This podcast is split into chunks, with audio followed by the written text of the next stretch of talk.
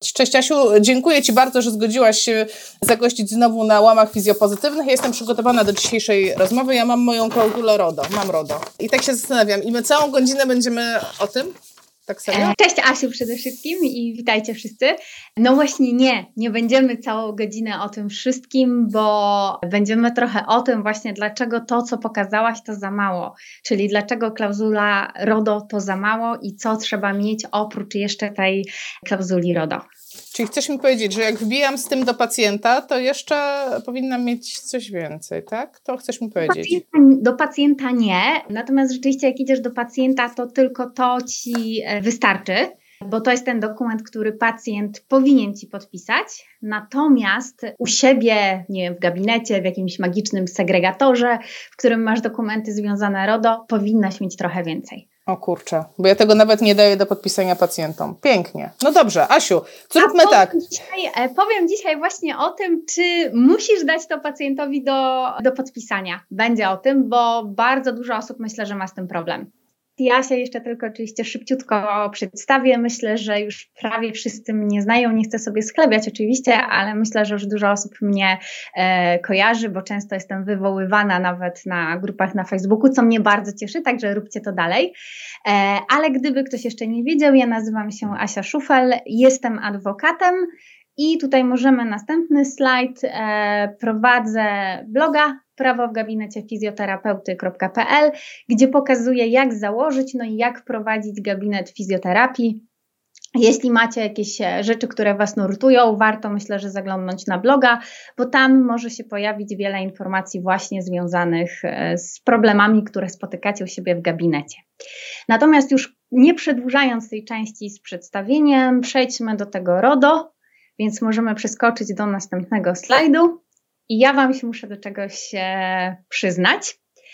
E, I powiedzieć, że doskonale Was rozumiem, bo ja ostatnio bardzo dużo pisałam o RODO i wiem, że to dla Was często były trudne tematy, często były takie tematy, że już mieliście, mieliście tego RODO dość, że pewnych rzeczy nie rozumieliście, zastanawialiście się e, o co, o co w ogóle chodzi i trochę dużo tych informacji było, ale dlatego, że RODO to jest niestety bardzo obszerny temat. Natomiast przechodząc do następnego slajdu, tu się nam pojawia taki różowy stworek. Ja go bardzo lubię i, i go zawsze pokazuję też studentom e, i zawsze gdzieś tego mojego stworka używam, więc ja się muszę Wam do czegoś przyznać, że ja nienawidziłam RODO. Jak e, był ten moment, że RODO było wdrażane, to był 25 maja 2018 roku, więc też nie bez powodu mi się widzimy właśnie dzisiaj. Ja też nienawidziłam RODO. Wszędzie dostawałam szału, jak wszyscy mówili o RODO, straszyli RODO, mówili, że RODO praktycznie wszystkiego za, zabrania, mówili, że trzeba mieć stertę dokumentów i ciągle było RODO, RODO, RODO, RODO. Nie znosiłam tego RODO do momentu, kiedy zaczęłam to czytać. E, I zaczęłam jakby przystosowywać też u siebie RODO i przygotowywać, a później przygotowywać dokumenty dla Was. I słuchajcie, RODO nie jest takie straszne i nieprawdą jest to, że RODO nam wszystkiego zabrania. Wprost przeciwnie, RODO nam, nam naprawdę na bardzo wiele rzeczy pozwala. I tu podam Wam taki przykład e, z życia wzięty. Dzwoniła do mnie ostatnio e, moja przyjaciółka, żeby mi powiedzieć, jakiś jej absurd przytrafił. Umawiała męża do lekarza. I oni mają jakiś tam pakiet w firmie ubezpieczeniowej, zadzwoniła i powiedziała, że chce go umówić do jakiegoś tam specjalisty. No i oczywiście podała jego imię i nazwisko, podała jego dane, podała jego wszystko. E, no i zaproponowano jej wizytę w takim i takim dniu, w takim i takim miejscu. No i ona się pyta, dobrze, dziękuję, to proszę mi powiedzieć, do jakiego lekarza jest mąż umówiony. No i wtedy nastąpiła magiczna opowieść, nie możemy pani powiedzieć, bo RODO. Więc wiecie, to jest absurd, tak? Bo ona podała wszystkie dane swojego męża, ten lekarz współpracuje jakby z tą firmą, więc firma powinna zadbać o to, żeby podać informację, do jakiego lekarza się umawia, no bo to nie ma różnicy, czy umawia się dana osoba, czy umawia mąż czy żona, skoro dopuszczają możliwość umówienia przez męża czy żonę, to powinni podać informację tego lekarza, już abstrahując od tego, że się dało sprawdzić, do kogo ona jest umówiona, bo podało, podali po prostu adres i ona sobie, wiecie, zgooglała ten adres i zobaczyła. E, kto tam przyjmuje, jaki tam, e, jaki tam lekarz jest dostępny, no ale właśnie popadamy czasami w taką RODO-paranoję, że nie wolno tego czy tamtego, bo RODO nam tego zabrania. I to jest, wiecie, taka ulubiona odpowiedź, ja to szczególnie widzę właśnie w jakichś tam placówkach medycznych, jak prosicie o coś, coś chcecie się dowiedzieć i nie wiedzą, co wam powiedzieć, to wtedy następuje ta taka magiczna odpowiedź, nie możemy, bo RODO. Po prostu uwielbiam to i ja wtedy zawsze mówię, ale dokładnie co z tego RODO zabrania i tutaj no jest problem, bo nie są mi w stanie wskazać, dlatego że RODO pozwala Wam naprawdę w bardzo dużym zakresie odbierać dane na przykład od pacjentów, czy wykorzystywać te dane, przetwarzać te dane, i RODO Wam naprawdę na to pozwala, ale pod jednym warunkiem, że pacjent Wam wyraża zgodę i pacjent wie, co Wy będziecie z tego jego, jego danymi robić. Jeśli pacjent się na to zgadza, to naprawdę dużo można robić. I można też zbierać te, e, można też zbierać te informacje dotyczące pacjenta, na przykład właśnie w celach marketingowych, w celach, e, żeby pokazać jakiś efekt przed i po. Oczywiście tu wkraczamy w zgodę, e, w zgodę pacjenta do wykorzystania naszego wizerunku, ale, ale generalnie możemy to robić. To nie jest tak, że nie możemy, tylko musimy mieć zgodę tego pacjenta, bo ogólnie w RODO po prostu chodzi o to, żeby ktoś nie miał naszych danych osobowych, i nie robił z nimi nie wiadomo czego, bez naszej wiedzy, bez naszej zgody na to. Jeżeli my wiemy i wyrażamy zgodę, to ja jako pacjent jestem w stanie pozwolić na pewne rzeczy. Jeżeli ja wiem, co ty, Asiu, na przykład jako fizjoterapeutka, będziesz robić z tymi moimi danymi, to wszystko jest w porządku. Także wiecie, upada teraz, mam nadzieję, ten mit tego, że nie wolno, bo RODO. Oczywiście to jest też tak, że trzeba mieć uzasadnienie. Nie możecie sobie teraz pacjentowi powiedzieć, że wy chcecie imię i nazwisko i dane, i jeszcze nie wiem, numer telefonu, buta i czegoś, jego, nie wiem, babci, dziadka i e, y, nie wiem, ciotki stryja szwagra, tak? Więc w ten sposób nie. To musi mieć jakieś tam uzasadnienie i to musi być wam do czegoś potrzebne zgodnie z takimi zasadami minimalizacji danych, ale o tym jeszcze sobie powiemy. Natomiast no, to RODO naprawdę na wiele rzeczy nam po prostu pozwala. Następny slajd. Okay. O czym będziemy mówić? Czym jest RODO i czy w ogóle dotyczy fizjoterapeutów? Zgadza się.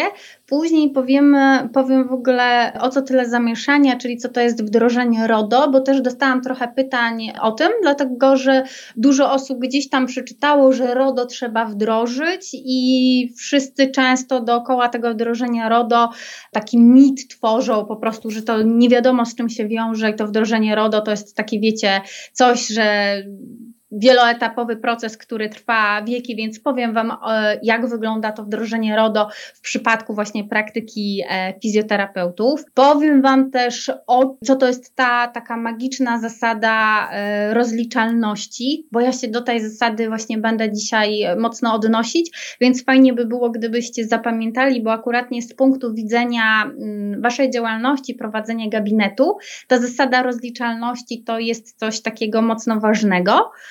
Później powiem właśnie o tym słynnym. Możemy przerzucić dalej? E, tak, następny slajd jest o czym będziemy mówić. Czym jest RODO i czy w ogóle dotyczy fizjoterapeutów? O co tyle zamieszania, czyli co to jest wdrożenie RODO? Czyli to już mamy tak. za sobą. Następne. Tak. Co to jest zasada rozliczalności? E, później kolejny będę Wam mówić właśnie o tym obowiązku e, informacyjnym wobec pacjenta i jak ten obowiązek zrealizować. Później Wam powiem o klauzuli RODO, czyli następny slajd, jak możemy, i czy pacjent powinien ją podpisać. Potem powiem Wam, dlaczego ta klauzula RODO to za mało. I co jeszcze powinniście mieć oprócz klauzuli RODO i co się z tym robi? Czy to dajemy pacjentowi, czy nie dajemy pacjentowi, gdzie to przechowujemy, czy możemy to mieć, nie wiem, schowane w piwnicy i powiemy o tych pozostałych dokumentach, które, które są potrzebne. No i na końcu będę miała dla Was mały bonus związany właśnie z tą dokumentacją RODO. Teraz taki zielony slajd, czyli czym jest RODO i czy w ogóle dotyczy ono fizjoterapeutów. Wiem, że ja o tym, czym jest RODO. RODO jest to po prostu skrót od ogólne rozporządzenie o ochronie danych w domyśle danych, danych osobowych, czyli to nic innego, jak to jest taki akt prawny, który sobie wymyśliło iluś tam ludzi siedzących w Unii Europejskiej, napisali taki dokument, który jest mocno obszerny i napisany trudnym językiem, a jeszcze nie ułatwia nam tego fakt, że akurat nie na język polski to RODO zostało po prostu koszmarnie przetłumaczone i to jest oficjalna wersja przetłumaczona, więc my się musimy posługiwać tą oficjalnie przetłumaczoną wersją i ona jest przetłumaczona po prostu strasznie. Niektóre pojęcia są po prostu tłumaczone na zasadzie takiego masła maślanego i to się okropnie czyta, to jest też ten z powodów, dla których to RODO jest dla nas, e, czy dla Was tak trudne, takie trudne i po prostu macie dość czasami, jak czytacie niektóre rzeczy o RODO, bo są, no to wynika po prostu z tego, że ten dokument tak wygląda. Jeszcze jeden ważne linki, czy ważne dokumenty, które powinniście wiedzieć w związku ze stosowaniem RODO. To są takie dwa dokumenty. Jeśli chodzi o przepisy, to mamy dwa takie najważniejsze kwestie, które regulują kwestię RODO, czyli to jest to rozporządzenie o ochronie danych osobowych.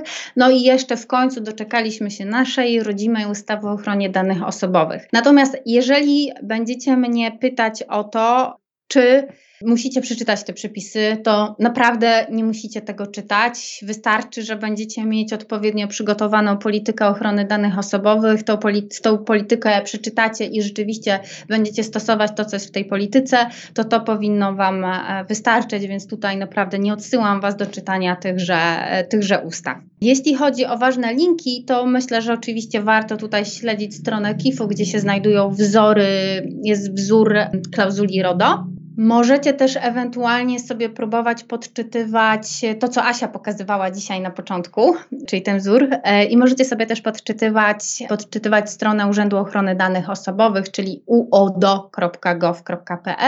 Tam są też jakieś różne komunikaty, informacje związane z RODO, no i tam też można sobie przeczytać, kto za co został ukarany i karą w jakiej wysokości więc można sobie posprawdzać, tak, za co, za co prezes nakłada kary i jakiej wysokości to są kary.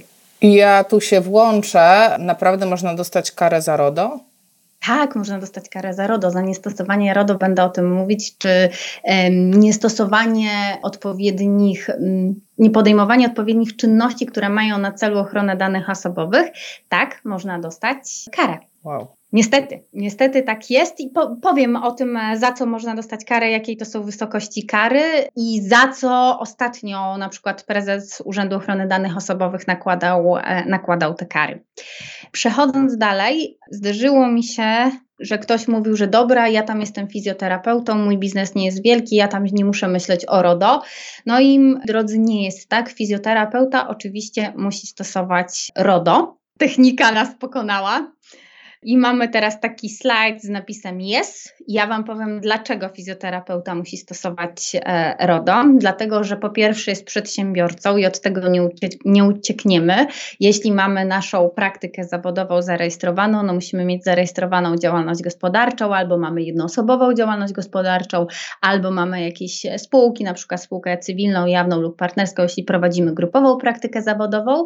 No i e, jesteśmy przedsiębiorcą przechowujemy i przetwarzamy dane osobowe osób fizycznych, czyli po prostu przechowujemy dane osobowe naszych pacjentów, ewentualnie personelu, jeśli taki, e, taki mamy.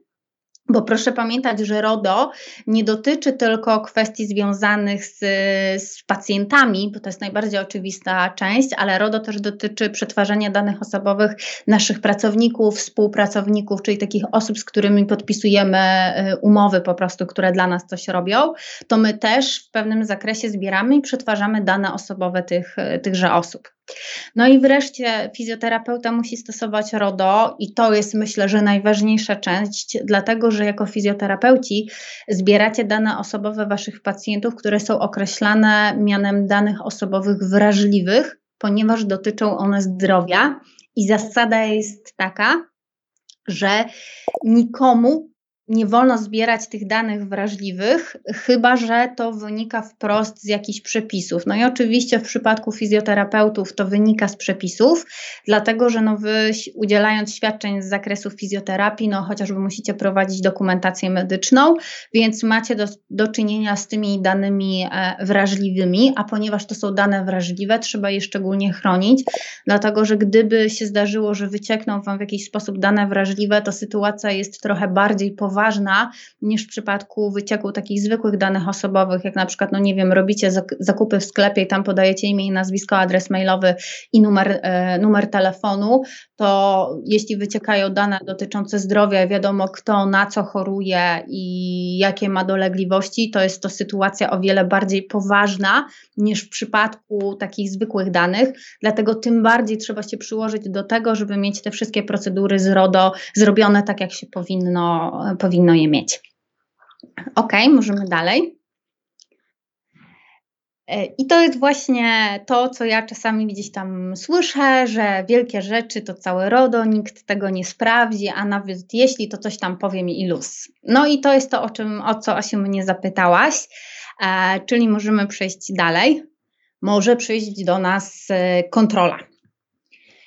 E, I słuchajcie, kontrola co do zasady oczywiście powinna być zapowiedziana, czyli taki kontroler musi się zapowiedzieć nam co najmniej 7 dni przed przyjściem do nas, do, do, przyjściem do Was do gabinetu, czy na przykład do mnie do kancelarii e, i powinien się zapowiedzieć.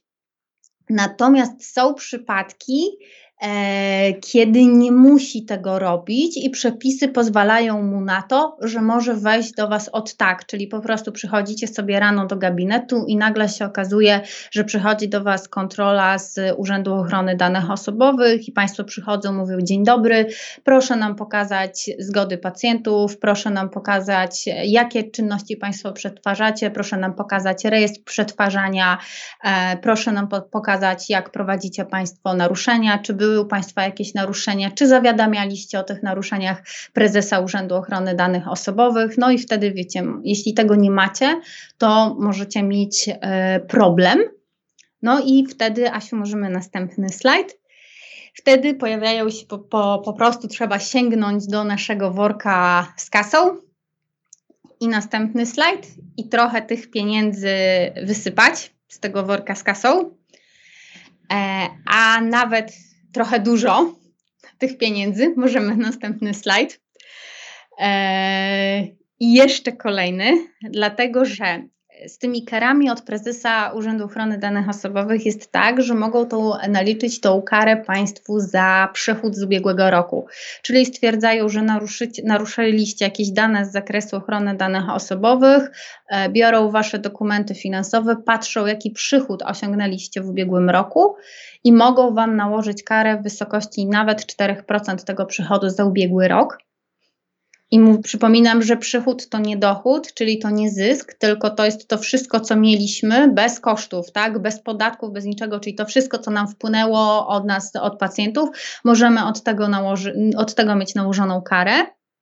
Poza tym mogą to być też takie kary w innych wysokościach i na przykład bardzo często właśnie zdarza się, że prezes Urzędu Ochrony Danych Osobowych nakłada karę na przykład w wysokości 5 tysięcy za brak współpracy albo brak odpowiedzi na e, pytania związane z przetwarzaniem danych osobowych. Właśnie ostatnio sobie z ciekawości e, sprawdzałam, jakie kary były ponakładane na przykład na jednoosobowego przedsiębiorcę, tam oczywiście są zanonimizowane, więc też nie do końca da się wiedzieć, jaki to był rodzaj działalności.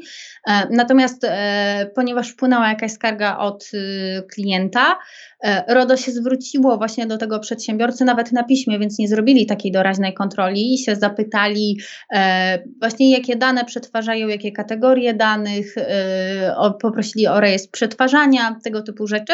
No i ten przedsiębiorca nie odpisał, no bo tego nie miał. No i dostał właśnie 5 tysięcy kary za brak współpracy z, z prezesem Urzędu Ochrony Danych Osobowych.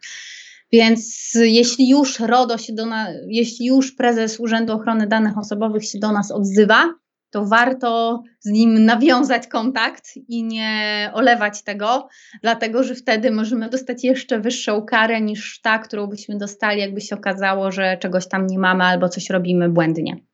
Tak, dokładnie tak jest. E, możemy? Następny slajd.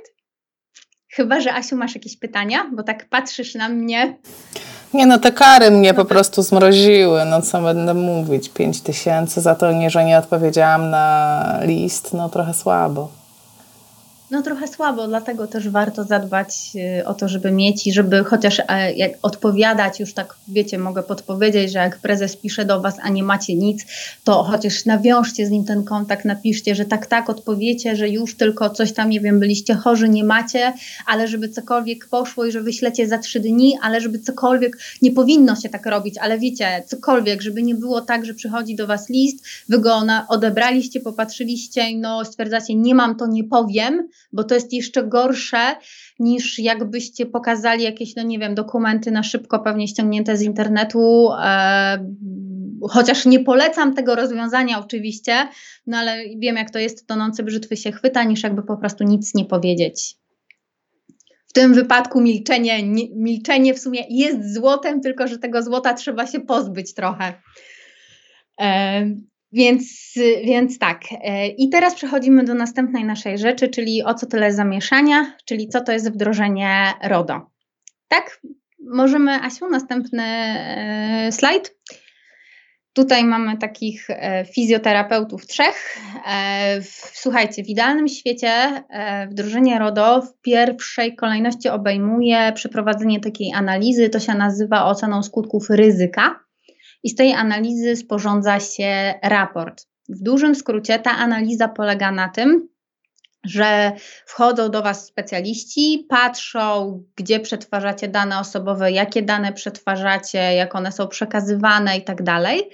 E, czy na przykład, nie wiem, mają takie specjalne nawet programy, które podłączają do komputera i, ten, i wykrywają, w jakim zakresie ten komputer tymi danymi, e, te dane przetwarza, jakie są operacje, gdzie co jest gromadzone, co się dzieje, więc taki, no, rzekłabym, że mały kosmos.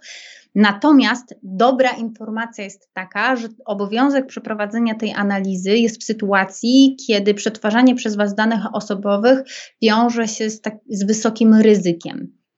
E, jeśli prowadzicie jednoosobową działalność gospodarczą, taką indywidualną praktykę zawodową albo podmiot leczniczy, który jest no, małym podmiotem leczniczym, e, to na 99% nie musicie na szczęście przeprowadzać tej analizy. Oczywiście możecie, ale nie ma takiego obowiązku, e, dlatego że przetwarzanie przez Was danych osobowych raczej nie wiąże się z tym wysokim ryzykiem. To wysokie ryzyko jest powiedzmy na przykład w szpitalu, gdzie tych pacjentów, wiecie, przewija się masę, gdzie jest ryzyko, że ktoś, nie wiem, e, logując się do programu, do dokumentacji medycznej, coś tam zacznie wpisywać, nie zamknie się, nie zamknie, czy że ktoś mu się zaloguje. Jakby wiecie, możliwość wystąpienia wpadki i że te dane gdzieś wyciekną albo ktoś niepowołany je przeczyta, jest dużo większa niż w przypadku jednoosobowej działalności, czy na przykład jakiegoś małego podmiotu, e, małego podmiotu leczniczego. E, możemy dalej?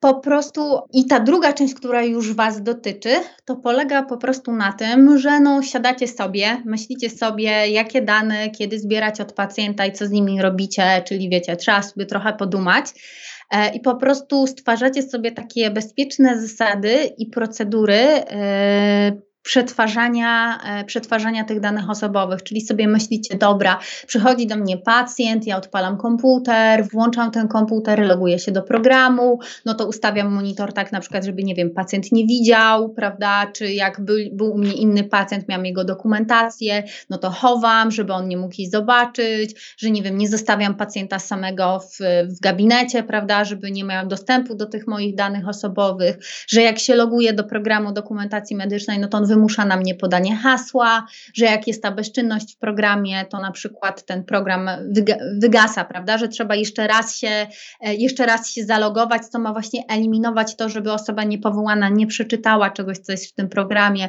czy jak mam na przykład właśnie komputer, to wiecie, to nie jest komputer, na którym, gdzie mam, mam ten program do dokumentacji, no to mam tam firewalla, mam jakiś tam program e, antywirusowy, takie wiecie, racjonalne rzeczy, które normalnie się robi po prostu, tak? I wy wiecie o tym, że pewne rzeczy trzeba robić tak intuicyjnie, to nie wynika nawet z RODO, e, ale po prostu no, trzeba sobie jakoś je tam uświadomić, że my to robimy. I Asiu, teraz następny slajd.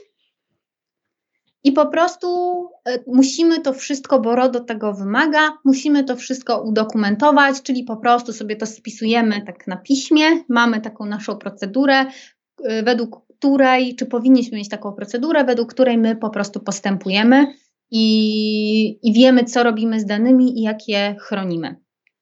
Przez RODO dokumenty, czyli to po prostu RODO e, wdrażamy w ten sposób, że musimy udokumentować, że przetwarza, jak, jakie dane przetwarzamy i że przetwarzamy te dane w sposób bezpieczny dla pacjenta, czy bezpieczny dla jego danych i dla ochrony tych danych e, e, osobowych, czyli po prostu mamy takie wymagane przez RODO dokumenty, no i przystosowane oczywiście do naszej działalności. Właśnie przed czym ja bardzo przestrzegam i kładę nacisk na to przystosowanie do działalności, bo czasami się zdarza, że ściągamy na hura jakieś rzeczy z internetu i tam są poopisywane jakieś cuda na kiju, że te dane to chowamy najpierw do jakiejś tam skrzynki na klucz, a potem do pancernej szafy albo najlepiej jeszcze do sejfu.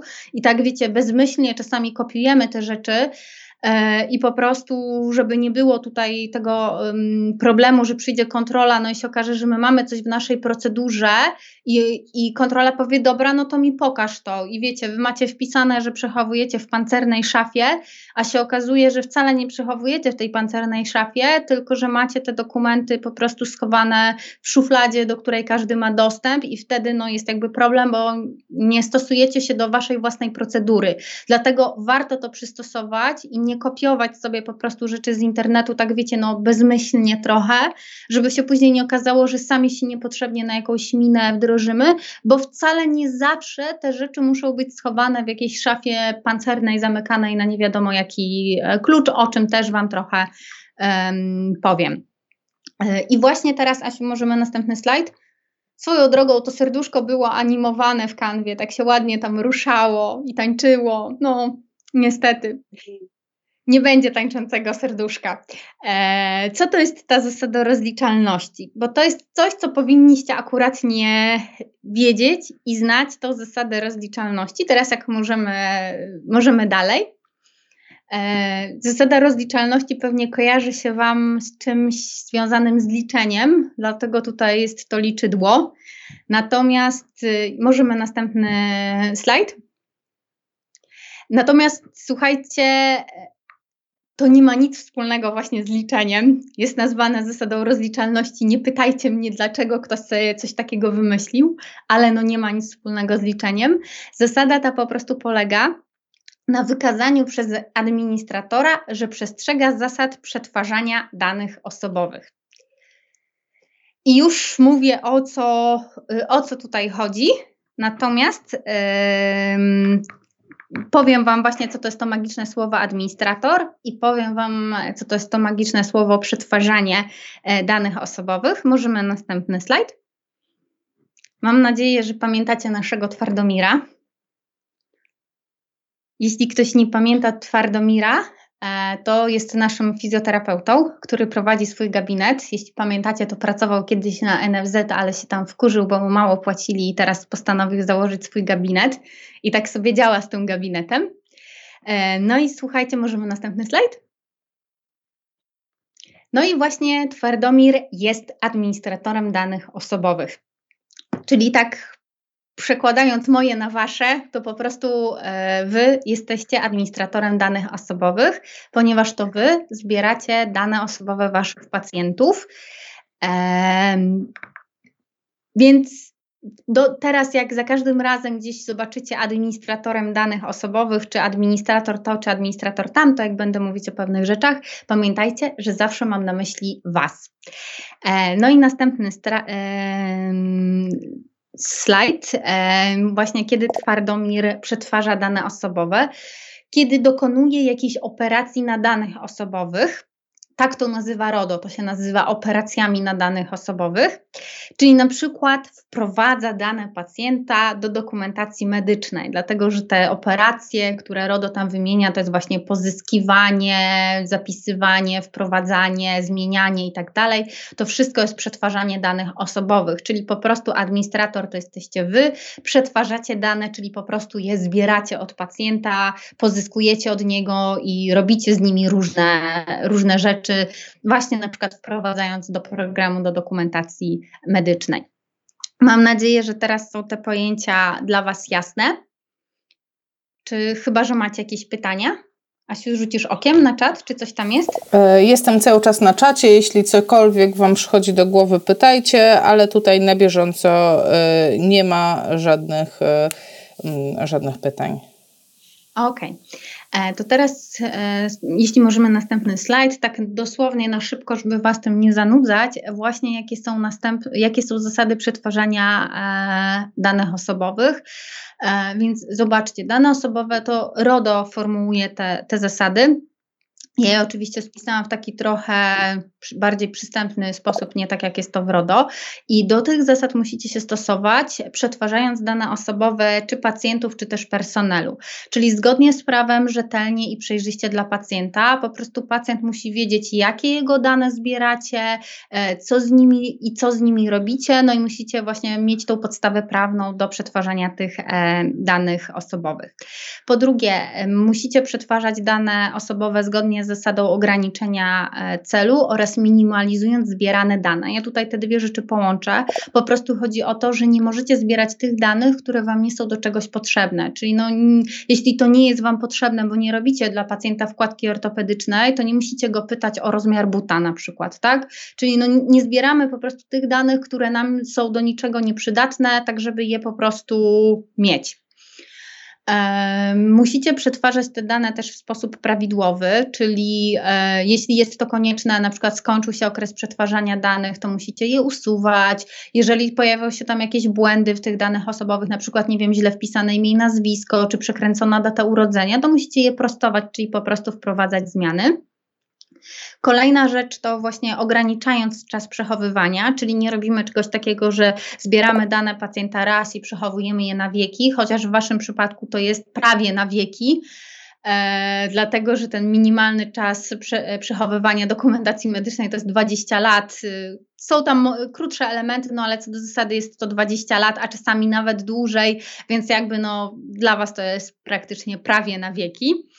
E, no i e, zachowując poufność i bezpieczeństwo, czyli no po prostu nie, nie drukujemy ulotek i nie rozsypujemy ich w mieście z dokumentacji medycznej naszej, naszego pacjenta, czyli po prostu je przechowujemy, no i przechowujemy je bezpiecznie, czyli wiecie, ostatnio widziałam, ktoś wrzucił, e, moja koleżanka, która się RODO zajmuje, e, wrzuciła takiego screena, bo jechała, po, zdjęcie, jechała pociągiem i ktoś pracował e, właśnie na jakichś danych osobowych, bo tam była, była jakaś lista studentów czy coś takiego, w sensie było dużo imion i nazwisk i pracował nad tym e, w pociągu i poszedł do toalety i zostawił komputer włączony z tymi rzeczami na, jakby na, wiecie, na wierzchu, to było widać.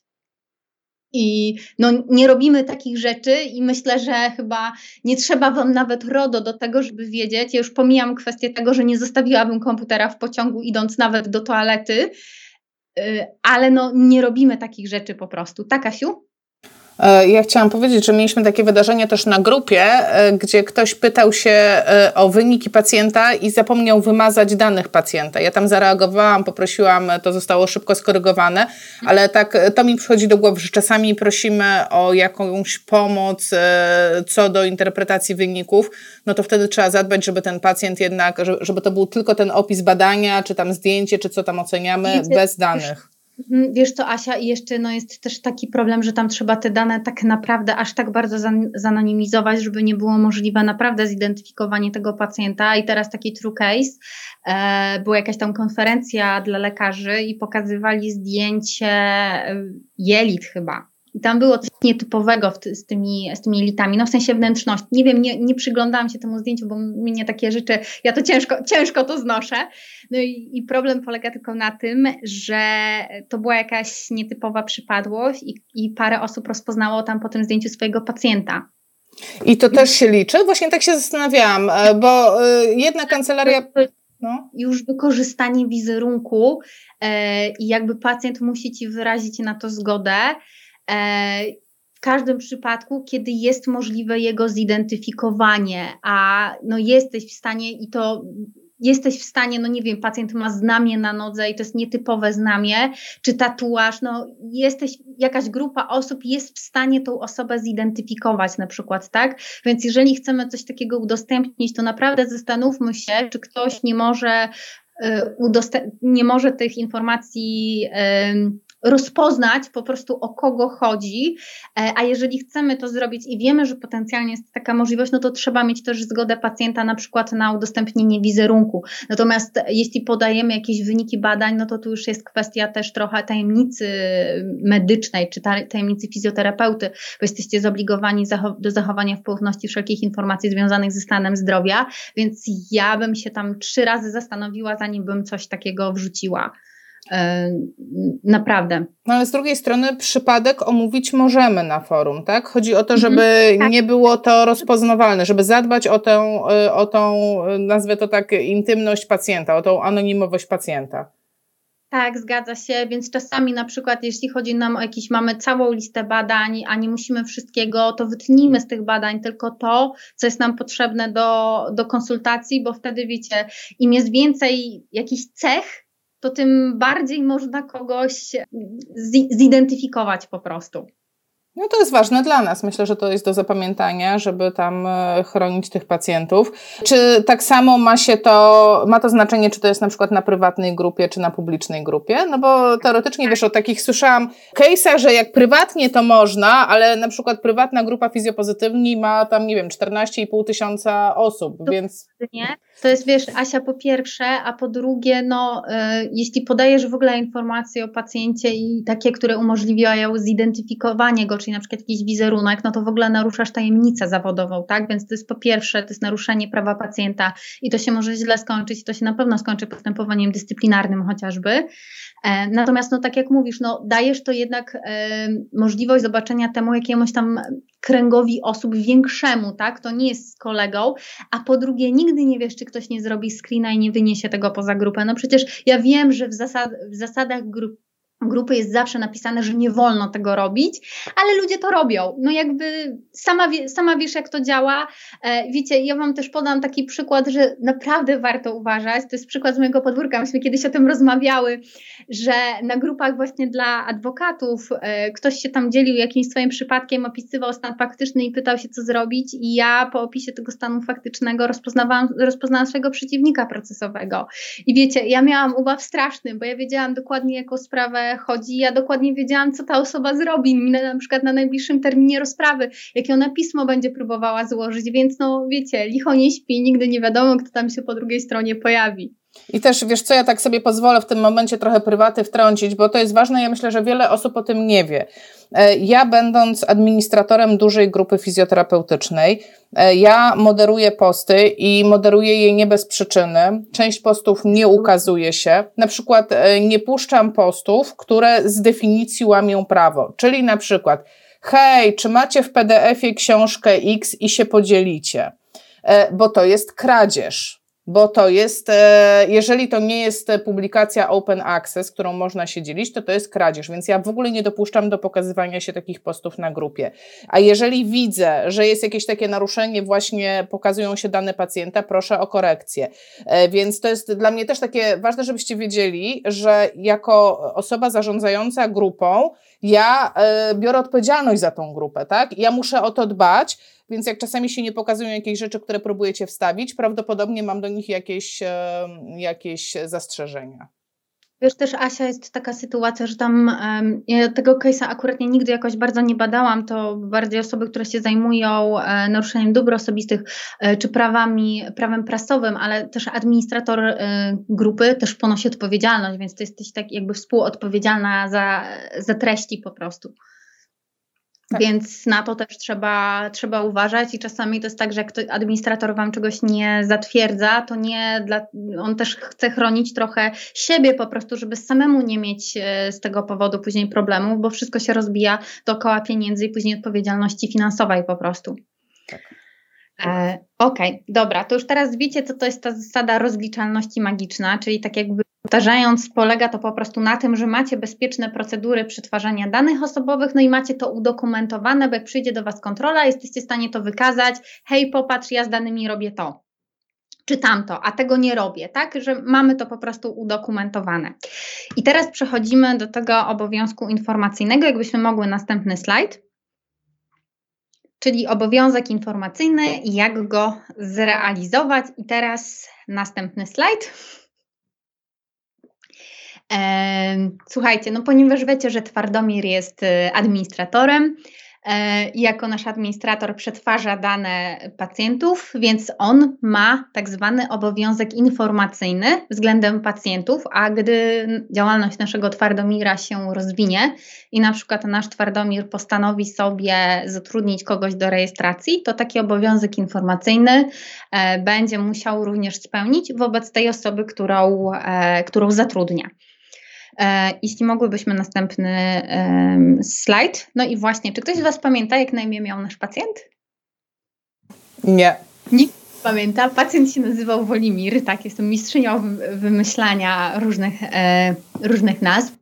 I właśnie ten obowiązek informacyjny względem pacjenta e, polega na tym, że Twardomir przekazuje po prostu Wolimirowi określone przez prawo informacje związane z przetwarzaniem danych osobowych. I jakbyśmy mogły następny slajd. Tu znowu kolejna sytuacja, że jeżeli by zatrudniał na przykład kogoś do rejestracji, bo mam nadzieję, że wiecie, że w ramach praktyki zawodowej nie można zatrudniać e, innego fizjoterapeuty, e, to takie informacje również musi przekazać swojemu e, personelowi. I tu uwaga, trzeba mieć dwie klauzule, to Wam tak podpowiem, bo to są dwie różne klauzule informacyjne. I jakie informacje należy przekazać pacjentowi? Tu macie tak taki zbiór. Spisałam te wszystkie rzeczy, czyli informacje o Twardomirze, czyli nazwę po prostu. I tutaj uwaga, posługujemy się nazwą naszej działalności gospodarczej, nie gabinetu, czyli patrzymy to, co mamy wpisane w CIDG. I też jedna rzecz, że wpisujemy nasz adres, który widnieje w CIDG jako stałe miejsce wykonywania działalności gospodarczej, chyba że nie mamy stałego, i mamy tam podany adres korespondencyjny, to wtedy te, tymi danymi posługujemy się. Zwracam na to uwagę, bo wiem, że często macie gdzie indziej za, zarejestrowaną działalność gospodarczą, a gdzie indziej macie praktykę, na przykład w swój gabinet, prawda, bo tam nie macie działalności zarejestrowanej. Kolejna rzecz, e, słuchajcie, to są dane kontaktowe administratora, czyli podajemy adres, numer telefonu i adres e-mail pod którym ta osoba, której dane przetwarzamy, może się z nami skontaktować i to wtedy możemy podać na przykład właśnie adres naszego gabinetu. Kolejna rzecz, którą musimy podać, to jest cel i podstawa prawna przetwarzania, czyli po co przetwarzamy i na jakiej podstawie prawnej przetwarzamy. Niestety trzeba podać tą podstawę prawną. Kolejna kwestia, komu będą przekazywane dane osobowe, i tutaj słuchajcie, zwróćcie na ten punkt szczególną uwagę, dlatego że czasami nie zdajemy sobie sprawy, komu przetwarzamy, komu przekazujemy dane osobowe do przetwarzania. To jest na przykład dostawca hostingu, dostawca jakiejś poczty mailowej, programu do dokumentacji medycznej. Jak mamy newsletter, no to to dostawca newslettera. Jeśli macie na przykład jeśli macie kogoś, macie, jeszcze tak myślę, co, do czego ja tam używam, jeśli macie, nie wiem, e, jakąś opiekę informatyka nad waszą stroną, a tam macie jakiś, nie wiem, program, tak jak ja mam sklep internetowy na przykład, to może sobie podglądnąć, co się dzieje u mnie w sklepie, więc ja tej osobie też przekazuję dane osobowe, więc to wszystko musimy opisać w tej e, klauzuli. E, opisujemy również, jakie prawa pacjentowi przysługują w związku z przetwarzaniem danych osobowych, czyli może mieć prawo, ma prawo do wglądu do tych danych, może, y, może żądać zmiany, sprostowania, y, usunięcia, ale tutaj nie zawsze, bo na przykład jeśli przetwarzacie te dane osobowe dotyczące zdrowia, akurat nie tych danych pacjent nie, mu, nie może żądać usunięcia, bo wy zgodnie z prawem musicie je przechowywać przez ten okres 20 lat i o tym też trzeba pacjenta poinformować. Musimy też poinformować, jak długo będą przetwarzane dane osobowe i to nie zawsze się da określić w ten sposób, że powiecie, że Twoje dane będą przetwarzane przez 20 lat. Czasami się to odnosi, że będą przetwarzane przez okres wskazany w przepisach, na przykład w ustawie o prawach pacjenta i Rzeczniku Praw Pacjenta, bo to się też czasami zmienia a są różne kategorie danych i opisywanie tego w klauzuli to pewnie byłoby trochę za dużo.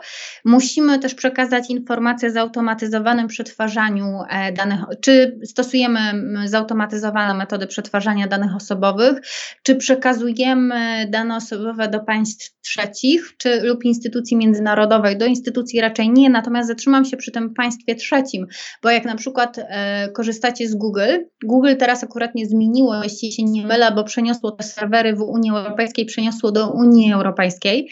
Natomiast sprawdźcie, czy na przykład korzystacie z jakiegoś dostawcy hostingu, czy on przypadkiem nie ma swojego serwera, nie wiem, na Seszelach, bo e, jakby problem polega na tym, że wy wtedy musicie zagwarantować, że tam, gdzie te dane są, e, są stosowane takie środki bezpieczeństwa nie gorsze niż w RODO. I to może, być, y, to może być problematyczne. I na przykład widziałam, bo gdzieś tam się zmieniła polityka prywatności y, Gmaila, y, którego tam prywatnie korzystam, i widziałam właśnie, że oni przenieśli serwery Gmaila dla tych adresów zarejestrowanych w Europie, przenieśli serwery Gmaila, chyba są w Dublinie, powstała jakaś w ogóle spółka, spółka z siedzibą w Dublinie. Więc to są takie informacje, które muszą być w klauzuli informacyjnej dla pacjenta czy też pracownika naszego zawarte.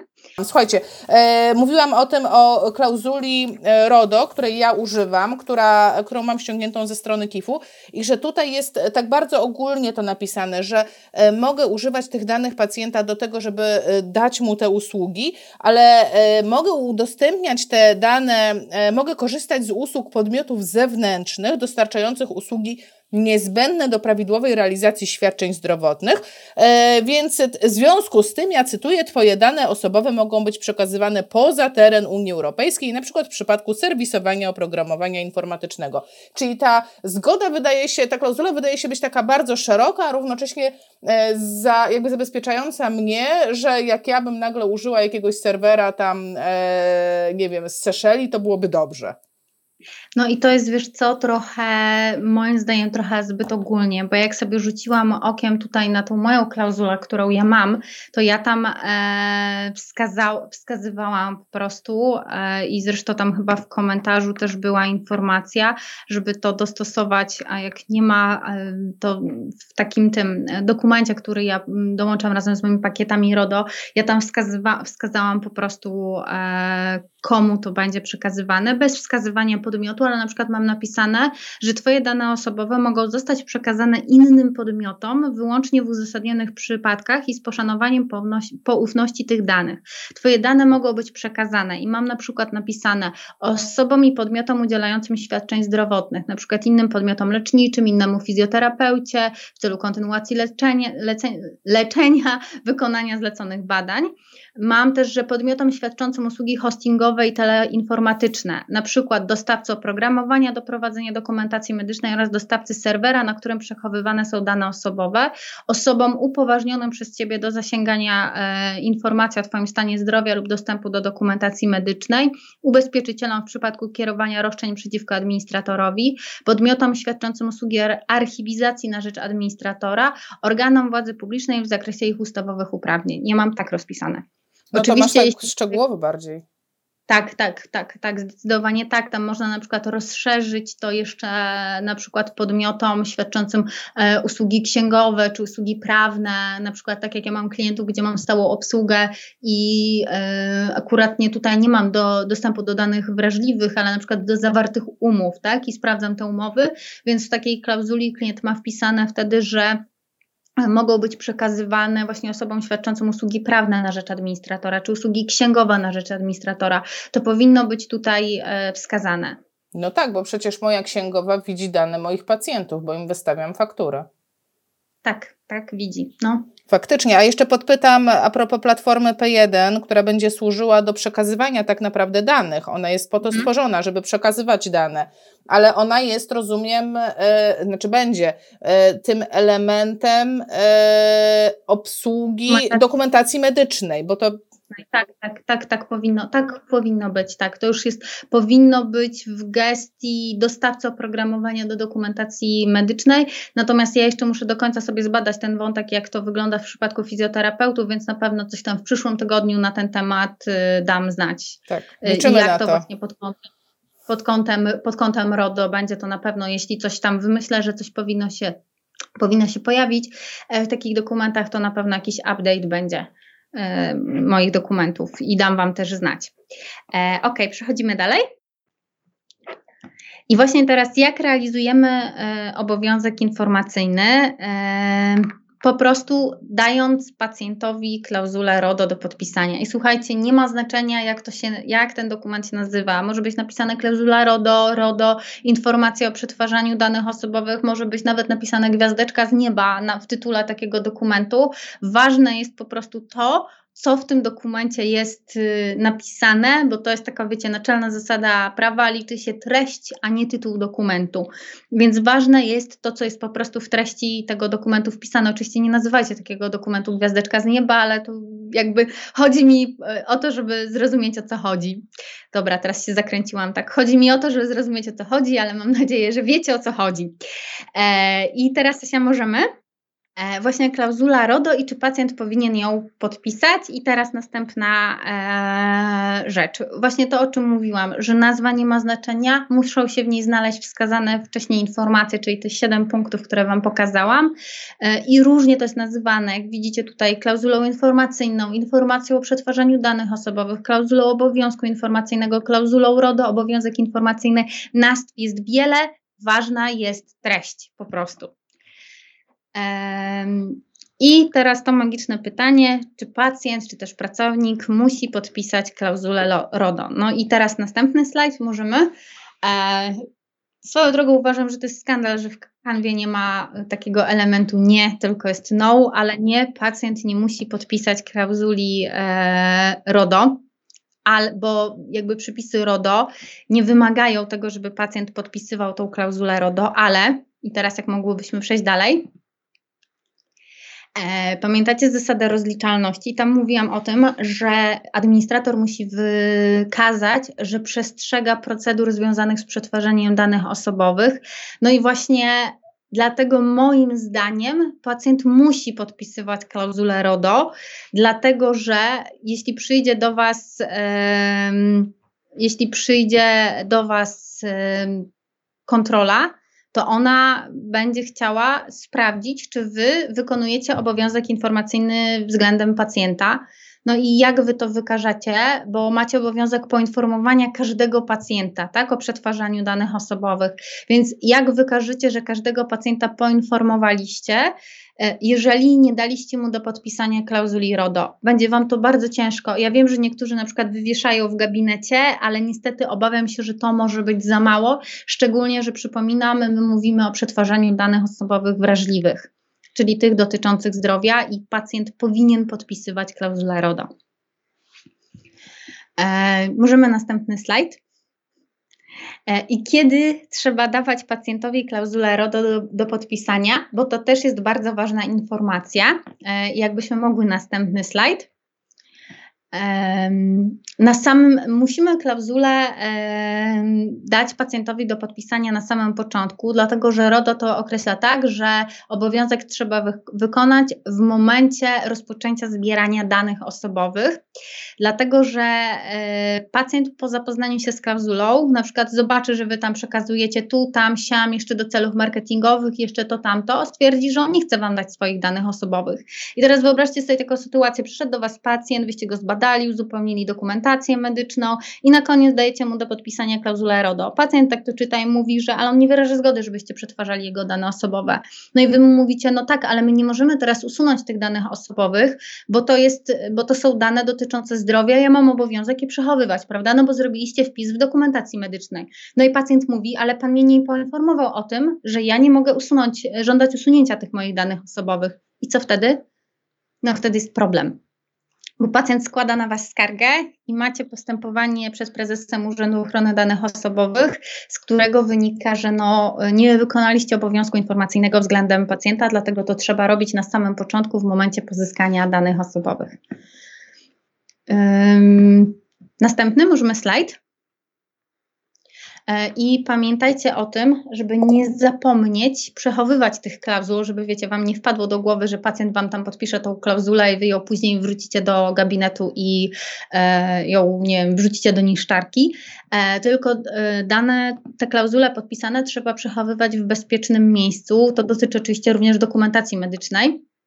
E, I możemy następny slajd. E, jeśli chodzi o to bezpieczne miejsce, e, tu jest niestety taki minus bądź plus RODO, bo poprzednia ustawa o ochronie danych osobowych wprost wskazywała, jakie te środki bezpieczeństwa trzeba chować, zachować, natomiast RODO mówi o tym, że one mają być adekwatne. E, I możemy? Następny slajd.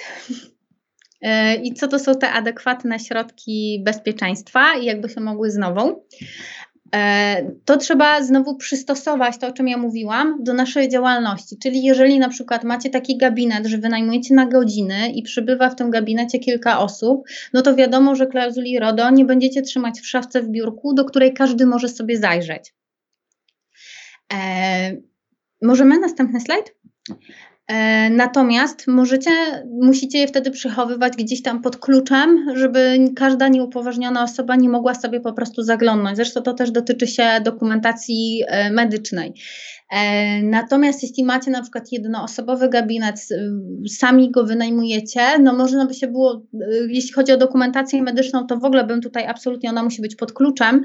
Natomiast klauzule RODO pewnie mogłyby być gdzieś tam w szafce w, w biurku, tylko z drugiej strony zastanówcie się, czy nie jest tak, że na przykład, nie wiem, pacjent czasami może zostać tam sam, albo przychodzi na przykład pani do sprzątania, albo wiecie, wy się gdzieś tam odwrócicie, a pacjent w tym czasie, nie wiem, coś wam hafnie z tego biurka, tak? Więc e, czy wysunie szufladę, więc tu się trzeba zastanowić po prostu nad tym, żeby te środki były adekwatne.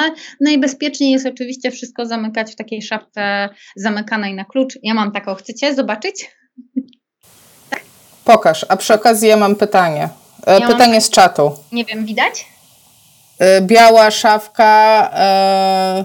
Tutaj na środku jest klucz i ona tam się tak przekręca, że ten klucz e, biegnie po całej długości, taka, taka blokada po całej długości tych drzwi się przekręca. Czy to jest dobry moment na pytanie z czatu? E, tak, pewnie, oczywiście. Jak to zrobić, gdy pracujemy zdalnie? Zajęcia online, konsultacje online. E, zdalnie w sensie zdalnie z pacjentem, tak? E, okej. Okay to w moment musicie znaleźć jakiś sposób na to, żeby wysłać temu pacjentowi informację o przetwarzaniu danych osobowych. Na przykład, jak macie sklep internetowy, to ja mam coś takiego, że jak się u mnie wrzuca do koszyka, to się zatwierdza polityka prywatności. Tam w tej polityce prywatności są wszystkie informacje o przetwarzaniu danych osobowych. Możecie też po prostu wysłać pacjentowi przed, y, wysłać pacjentowi na przykład na maila link do waszej klauzuli i powiedzieć, że tutaj jest wasza klauzula przetwarzania danych osobowych i zachęcacie do zapoznania się e, z nią. I możecie tam, nie wiem, użyć takiej formułki, że gdyby pacjent no, nie zgadzał się na to, żeby te dane były przetwarzane w sposób wskazany tam, to żeby dał Wam informację przed wizytą. I jak się zacznie wizyta, możecie gdzieś tam pacjenta zapytać o to, czy wyraża zgodę na przetwarzanie jego danych osobowych. Asia, a może to jest w ogóle dobry pomysł? E, najczę- przynajmniej w moim wypadku tak jest, że najczęściej ten kontakt z pacjentem e, jest najpierw telefoniczny czy mailowy, a dopiero potem jest twarzą w twarz mhm. albo komputer w komputer. Mhm. No to może w ogóle rozsądne jest wysyłać na maila RODO i wtedy mam, jak mnie zapyta kontroler, e, co pani zrobiła, żeby zapoznać pacjenta, proszę bardzo, tutaj są maile, pacjent mhm. został, tak. zostało mu to wysłane. Jasne, możecie też ewentualnie no, rozważyć wtedy wydrukowanie takiego maila z tą klauzulą RODO, że wysłaliście po prostu do pacjenta, tak? Bo e, maile są, e, w sklepie to mam akurat nie tak, że ja zawsze jestem w stanie się wybronić tego, że nie jest się w stanie dokonać zakupu bez kliknięcia zatwierdzenia polityki. No po prostu system dalej, e, system dalej nie puści, więc ja nie mam czego drukować.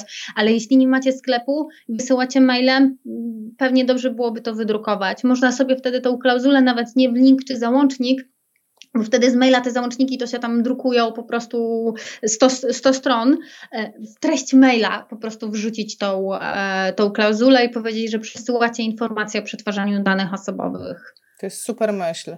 A tu jest bardzo ciekawe pytanie od Katarzyny. A co jak mam monitoring? Zbieram wizerunek od momentu wejścia do przychodni. Musi być osobna klauzula e, RODO do monitoringu. Jak Musi długo być... ją przechowywać? tą do wizyjnego. Mm,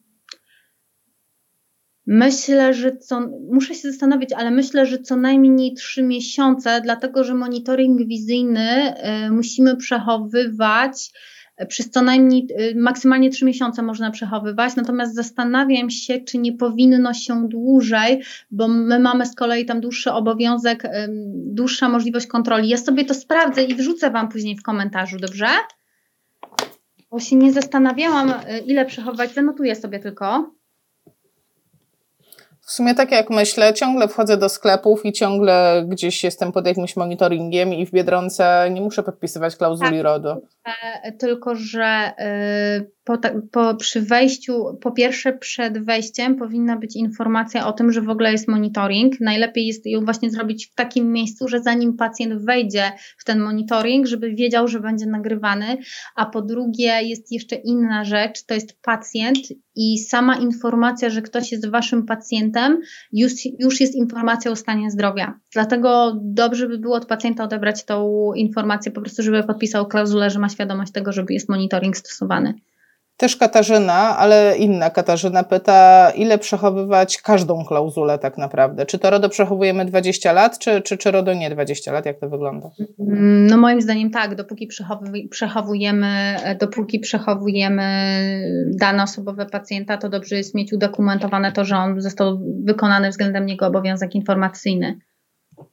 Okej. Okay. E, możemy następny slajd razu właśnie sytuacja y, odnośnie tego, jak jeździcie na jakieś e, domówki, tak? Czy, bo tutaj rozmawialiśmy o tej, tak widać pana na skuterze w maseczce, tak swoją drogą w szoku byłam, że w kanwie jest taki element, jak się wpisze skuter, to człowiek na skuterze siedzi w maseczce, znak czasów, co? E, widać, e, jak jeździcie na domówki, no wiadomo, że zbieracie tą klauzulę od pacjenta, e, no i musicie z nią wrócić gdzieś tam, gdzie przechowujecie swoją dokumentację medyczną. E, I e, i no musicie to zrobić. Natomiast wiadomo, nie jeździmy z klauzulami wszystkich naszych pacjentów, prawda? Tylko tych, których mieliśmy danego dnia, gdzieś tam wracamy i wypakowujemy te klauzule. Można rozważyć też korzystanie z takiej specjalnej teczki do prze, przewożenia danych osobowych. Są takie teczki i te teczki się w taki odpowiedni sposób jakby lakuje. To jest trochę trudniejsze, bo tam po każdym otwarciu trzeba zmienić ten lak i to odnotować w takiej specjalnej książce ale można też mieć takie zaszyfrowane, czyli wiecie, szyfrujecie, bierze, odbieracie klauzulę RODO, czy też na przykład y, ankietę covidową, czy jakieś inne zgody, oświadczenia od pacjenta, które są elementami dokumentacji medycznej. E, odbieracie to od pacjenta, chowacie do takiej teczki, szyfrujecie tą teczkę e, i po prostu to chodzi o to, że gdybyście ją zgubili gdzieś, zostawili, to raczej osoba niepowołana nie ma szansy jej otworzenia i ona jest jeszcze też tak zrobiona, że gdyby ktoś Wam ją zwrócił, to jesteście w stanie zweryfikować, czy ona została przez kogoś otwarta, czy nie. Więc tak, są takie, są takie wynalazki, natomiast znowu tu trzeba się zastanowić, czy musicie, czy jest to rzeczywiście absolutnie u Was niezbędny środek e, bezpieczeństwa, tak? To trzeba gdzieś tam sobie rozważyć, jakie jest prawdopodobieństwo, na jakie jeździcie na skuterze, to pewnie jest większe prawdopodobieństwo, że gdzieś Wam ktoś coś chapnie, e, czy komunikacją miejską, niż jak jeździmy samochodem, więc tu też trzeba sobie rozważyć po prostu, e, co, co dla nas powinno być adekwatne. Natomiast też właśnie jedna rzecz, nie zostawiamy nigdy komputera, e, gdzie jest program do dokumentacji medycznej, ani żadnych tego typu rzeczy w samochodzie, absolutnie. Więc nawet na chwilę, bo może się zdarzyć, że, że Wam ktoś po prostu ukradnie e, komputer i, i, i, będzie problem. E, I teraz właśnie jakby następny slajd już obiecuję, że do brzegu dobrnęliśmy prawie. Dlaczego klauzula RODO to za mało? I pamiętajcie, to możemy następny slajd, to nasze liczydło, czyli e, ta nasza zasada rozliczalności, która nakazuje na nas udokumentowanie tego, że my stosujemy, stosujemy zasady przetwarzania danych, e, danych osobowych. Widzicie, że właśnie administrator przestrzega przetwarzania danych. Tam Wam pokazywałam, jakbyśmy mogły, następny, następny slajd jest Twardomir. Mówiłam o tych zasadach, zgodnie z którymi my mamy przetwarzać te nasze dane osobowe. No i my właśnie musimy udokumentować, że te dane przetwarzamy zgodnie, yy, zgodnie z prawem. I teraz zobaczcie, przychodzi do Was, możemy następny slajd. Przychodzi do nas taki uroczy kontrol, kontroler z Urzędu Ochrony Danych Osobowych. No i ten kontroler zadaje nam e, pytania, jakbyśmy mogły do następnego. E, oczywiście to nie są takie pytania, które wprost dostaniecie, bo one tam są pięknie napisane takim, wiecie, językiem prawnym, żeby nie było wiadomo o co chodzi, natomiast one się, e, one się jakby ograniczają do tego, że pytają Was o to, po co przetwarzacie dane osobowe pacjenta, czy wiecie, jakie kategorie danych przetwarzacie, po co, czy zdarzyło się, że naruszyliście zasady ochrony danych osobowych, e, czy wiecie, jak o takim naruszeniu e, poinformować prezesa Urzędu Ochrony Danych Osobowych, jak zabezpieczamy dane osobowe, czy jeżeli mamy pracowników, to e, czy czy ci pracownicy znają te nasze procedury, czy mamy procedury, jakie procedury stosujemy? O to wszystko nas będzie pytać właśnie taka kontrola i ona będzie to um, i ona będzie to sprawdzać i tej kontroli, tak jak teraz następny slajd, jeśli możemy, trzeba będzie to wszystko wyjaśnić, pokazać, no i udokumentować, zgodnie z zasadą rozliczalności my jesteśmy zobligowani do tego, żeby te pewne rzeczy wykazać. No i żeby nasza kontrola, jak możemy następny slajd, nie skończyła się tak. Yy, oczywiście to jest żart, no tam nikt nikogo nie, nie aresztuje, no ale żeby się nie, skoń, nie skończyła dla nas jakimiś negatywnymi konsekwencjami, konsekwencjami przede wszystkim finansowymi, tak, no bo to się rozbija po prostu o pieniądze, yy, warto Y, mieć pewne dokumenty. I teraz jakbyśmy mogły następny slajd. Y, na pytanie, czy wiemy, y, czy pacjent wie, po co przetwarzamy jego dane osobowe, tutaj mówimy, że tak, mam wzór, wzór klauzuli RODO, daję pacjentom e, do podpisania, zobacz, tutaj w szafce przechowuję te wszystkie dokumenty pacjenta. Kolejna rzecz, e, możemy? E, czy wiesz, jakie kategorie danych i po co e, przetwarzasz? Tak, wiem, bo posiadam rejestr czynności przetwarzania, w których mam wszystko zapisane. Czyli tu się widzicie, pojawia nowy dokument, który trzeba mieć, czyli rejestr czynności przetwarzania. E, kolejna rzecz, możemy? Czy zdarzyło Ci się, że naruszyłeś zasady ochrony danych osobowych? No i wiecie, tu możecie powiedzieć, wydaje mi się, że nie, ale sprawdźmy to w rejestrze naruszeń, bo RODO wymaga, żebyście posiadali rejestr naruszeń, w którym zapisujecie, czy, kiedy, do jakiego naruszenia doszło i czy to naruszenie było na tyle poważne, że poinformowaliście prezesa Urzędu Ochrony Danych Osobowych, czy jednak nie i zaniechaliście tego, e, zaniechaliście tego e, poinformowania, więc trzeba mieć po prostu taki rejestr naruszeń danych osobowych. Następna rzecz. E, czy wiecie, jak poinformować o naruszeniu prezesa Urzędu Ochrony Danych Osobowych? Tak, bo mam przygotowany wzór zgłoszenia naruszenia. Takim wzorem trzeba dysponować, jak przyjdzie kontrola, który się gdzieś tam wypełnia i pokazać, że mamy wzór takiego zgłoszenia naruszenia y, ochrony danych osobowych. No i wreszcie trzecia rzecz.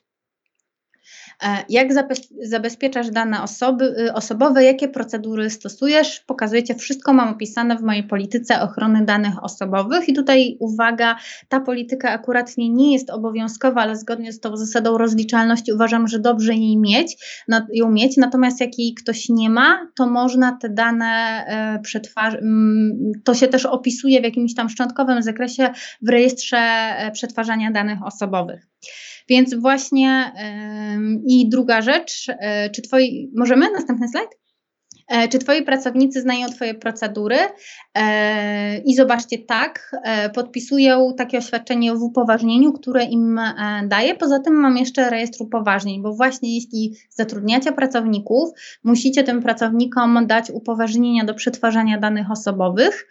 E, I w takim upoważnieniu e, najczęściej pracownik składa takie oświadczenie, że zna i będzie stosować politykę ochrony danych osobowych administratora, więc warto ją mieć, żeby pacjent, żeby nasz pracownik mógł je e, podpisać. Poza tym musimy prowadzić taki rejestr upoważnień, czyli wpisujemy komu, kiedy, jakiego upoważnienia udzieliliśmy jeżeli to upoważnienie wygasło, to również zaznaczamy ten fakt właśnie w tym rejestrze y, upoważnień.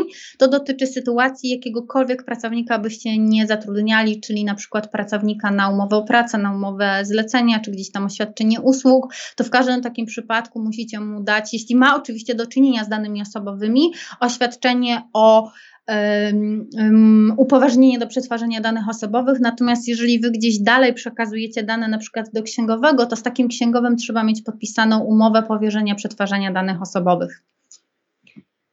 No i tak, Skusiłam się do pytania, e, bo ja pamiętam, że kiedy podpisywałam umowę z moją księgową, to ona zadbała o to, żebyśmy miały podpisaną klauzulę RODO. I teraz pytanie, czy e, to wystarczy, ona... czy ja powinnam mieć swoją własną? Obstawiam, że ona cię poinformowała o tym, jakie twoje dane będzie przetwarzała. Czyli powinnam ja do niej pójść? Ona wykonała swój obowiązek informacyjny względem ciebie. A teraz ja powinnam wykonać swój obowiązek informacyjny względem niej. Nie tyle twój obowiązek informacyjny, e, bo ty jakby nie, bo ty nie przetwarzasz jej danych osobowych w żaden sposób, bo nie zbierasz ich, e, tylko ty powinnaś z nią podpisać umowę powierzenia przetwarzania, że ty powierzasz jej dane twoich pacjentów. Czyli, e, czyli wiesz, no dajesz te faktury, y, gdzie są dane Twoich pacjentów e, po prostu Twojej księgowej i żeby ona je odpowiednio przechowywała. Czyli teraz... I tam odpowiednio mhm. przetwarzała.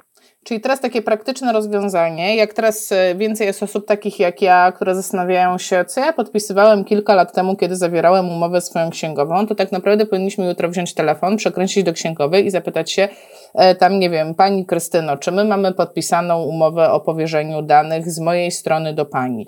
Bo może brzmieć odpowiedź, że tak mamy, no bo wiedziałam, że będzie mi pani powierzać, a może być tak, no nie, nigdy mi pani nie dała takiej umowy, no to nie mamy. No i wtedy trzeba to uzupełnić. E, tak, trzeba to uzupełnić, natomiast no, zamiast dzwonić, możecie po prostu zajrzeć do umowy, którą macie podpisaną. Przesadziłaś. No wie, ja wiem, przepraszam, jestem prawnikiem. Ja mam specjalny segregator, w którym mam umowy i który jest zamknięty w tej metalowej szafie. Więc i one są kategoriami poukładane i w ramach danej kategorii są alfabetycznie. No. Nie zabijaj mnie od razu, dobrze? Dobra, to możemy dalej. Tak. tak? E, no i gratulacje, nasz Twardomir ma te wszystkie dokumenty, tak, dostał je ode mnie, e, więc on przyszedł naszą kontrolę bez problemu i nie miał żadnych powodów z tym związanych, żadnych problemów w tym zakresie związanych. Natomiast gdybyście wy chcieli mieć takie dokumenty jak Twardomir, to możemy przejść dalej. E, to mam dla Was bonus. I kolejna rzecz, możemy? Przygotowałam dla Was takie pakiety RODO, które zawierają wzory dokumentów do samodzielnego uzupełnienia. One są przygotowane z uwzględnieniem specyfiki e, Waszej działalności, czyli specyfiki e, fizjoterapii, stricte pod fizjoterapię, nie pod jakieś tam inne zawody medyczne, tylko pod fizjoterapeutów. Pakiety są trzy. Jest pakiet mini, pakiet standard, pakiet premium. Możemy dalej. To są rzeczy, które każdy z pakietów e, zawiera. Jak widzicie, pakiet mini to jest takie absolutne minimum, czyli klauzula RODO, rejestr czynności przetwarzania, rejestr naruszeń, wzór zgłoszenia naruszeń. Jednym tchem się udało. Natomiast nie ma on polityki ochrony danych osobowych, bo w tym rejestrze czynności przetwarzania są tam pewne pewien sposób opisuje się to, jak się chroni dane osobowe. Natomiast jeśli ktoś ma środki, bo ja wiem, jak to jest, no te rzeczy pewnie też nie są jakieś super tanie, e, ale jeśli ktoś ma takie środki i chciałby kupić, to ja zaleca, zachęcam e, kupno tego pakietu standard, który zawiera właśnie tą politykę ochrony danych osobowych. E, natomiast jeśli ktoś z Was ma personel, to zachęcam do kupienia tego pakietu premium, bo tam jest klauzula dla personelu, upoważnienie do przetwarzania danych oraz ewidencja upoważnień i jest też e, tu nie klauzula, tylko klauzula, e, klauzula monitoringu e, w tym pakiecie. Możemy Asia dalej? Do każdego dokumentu, z dokumentów jest oczywiście załączona instrukcja, jak uzupełnić te dokumenty związane z danymi siedziałam. Pokazywałam Wam zresztą nawet na Instagramie, jak to był sprytny, to mógł sobie zrobić screeny, to nawet to, to po prostu ma.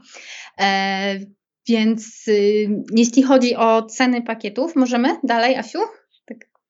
E, to, to są ceny. Te ceny, które tutaj widzicie po lewej stronie, czyli te 349, 449, 599 to są ceny standardowe. Natomiast do 6 czerwca jest zniżka i one są w tej kwocie 50 zł tańsze.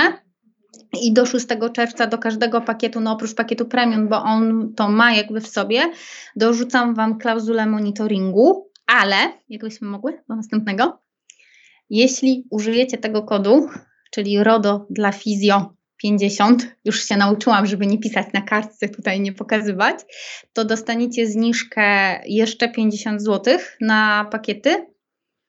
E, jakbyśmy mogły, Asia, następny slajd, bo to tak ładnie miało się szybko przeklikać. E, I każdy, kto kupił właśnie z wykorzystaniem tego kodu RODO dla Fizjo 50, to e, dostanie dostęp do webinaru i jak uzupełniać dokumenty. Zrobimy go gdzieś, y, myślę, że tak jak będziecie chcieli, ja się dostosuję do Was, bo też nie sądzę, żeby tych osób było jakoś super dużo, które, które pewnie kupią. E, zrobimy sobie gdzieś pod koniec czerwca, jak już przeczytacie, zapoznacie się z tymi dokumentami i już jak będziecie, będziecie wiedzieć.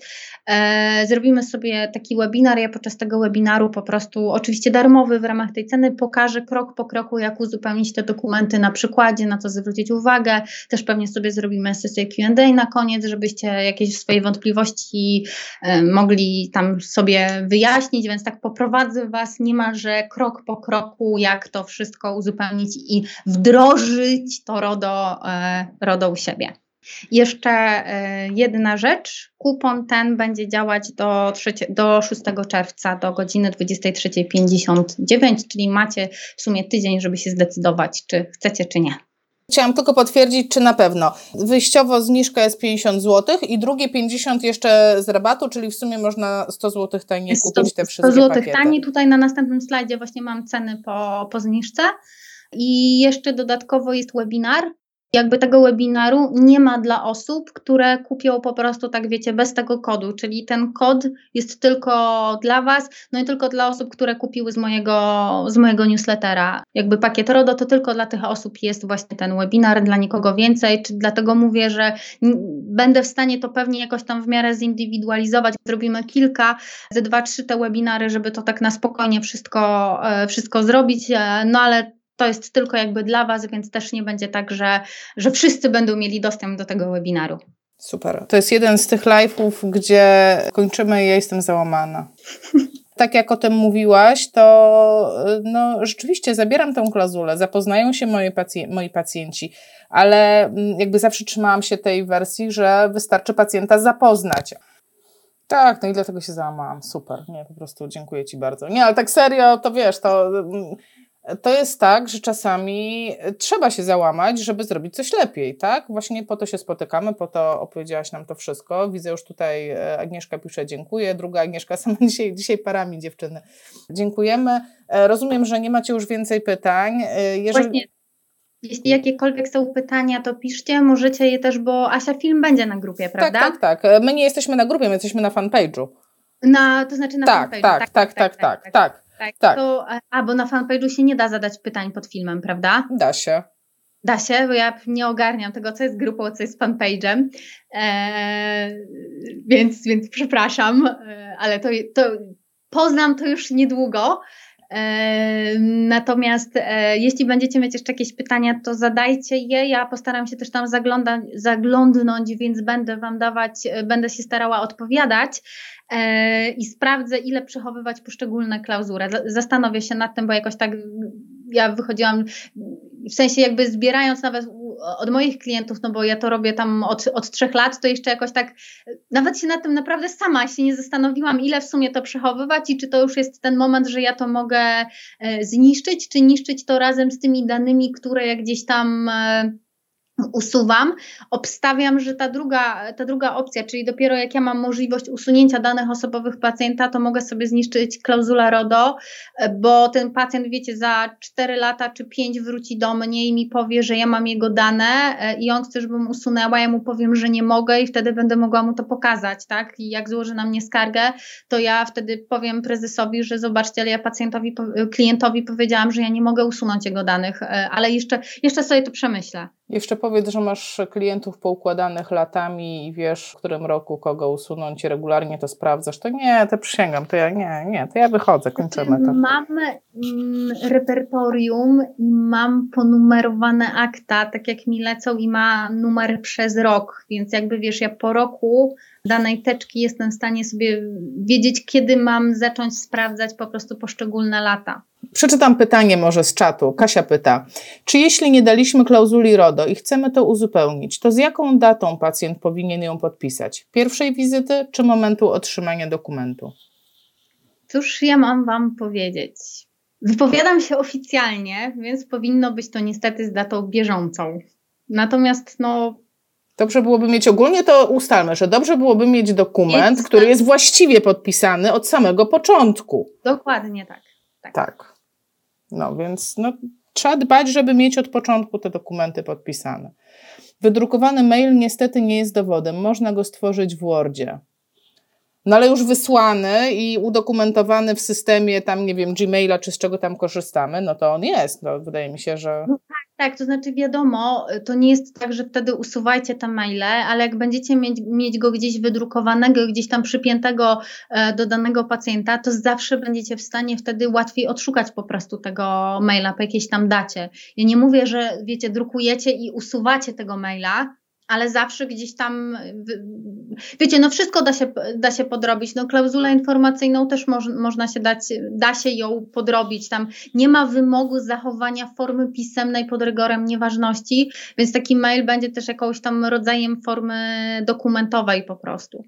Asia, y, ja nie miałam podglądu czasu. Chcę powiedzieć, że jesteśmy tu półtorej godziny, więc y, bardzo Ci dziękuję za ten owocny wieczór. Wieczór moim zdaniem był niezwykle owocny. Ja dużo mam przemyśleń i dużo telefonów jutro do wykonania e, i dużo rzeczy do uzupełnienia.